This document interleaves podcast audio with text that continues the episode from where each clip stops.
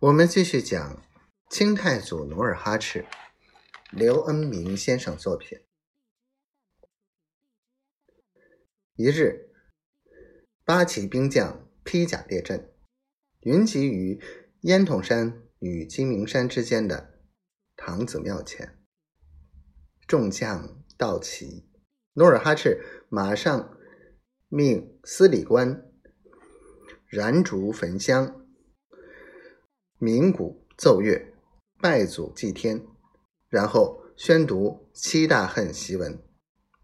两万多名将士立即沸腾起来。相敬鼓息，努尔哈赤率先翻身上马，鹿皮鞭一指，浩浩荡荡的伐明大军开始向西出发。八旗兵张旗奏乐。出城后，绕过烟囱山，穿过赵家、巴尔达、萨尔湖。第二天傍晚，兵至抚顺城东二十八里瓦浑噩漠安营扎寨。野炊过后，阴云蔽月，四野寂静，蛤蟆咕呱咕呱的叫个不停。不一会儿，一片漆黑，接着淅淅沥沥的下起小雨。努尔哈赤坐在军帐里，隔着门帘望着暗夜的雨丝，不禁紧蹙眉头，自言自语起来：“连绵细雨如何进兵？”阿玛，你说什么？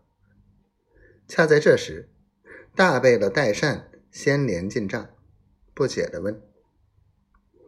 随后，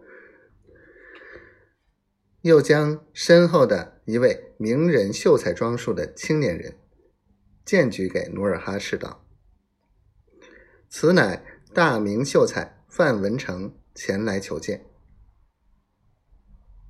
努尔哈赤连忙起身，笑道：“哦。”文蔡的胞弟，久闻大名，想不到竟在这荒野相会。范文成抱拳行礼道：“久闻韩王声威，我早从长兄文蔡那里听说您的才能为人，所以今日来投。”侍从为范文成倒了一杯热茶。范文成端起来抿了一口，润了润嗓子，就讲起夜半夜见的缘由。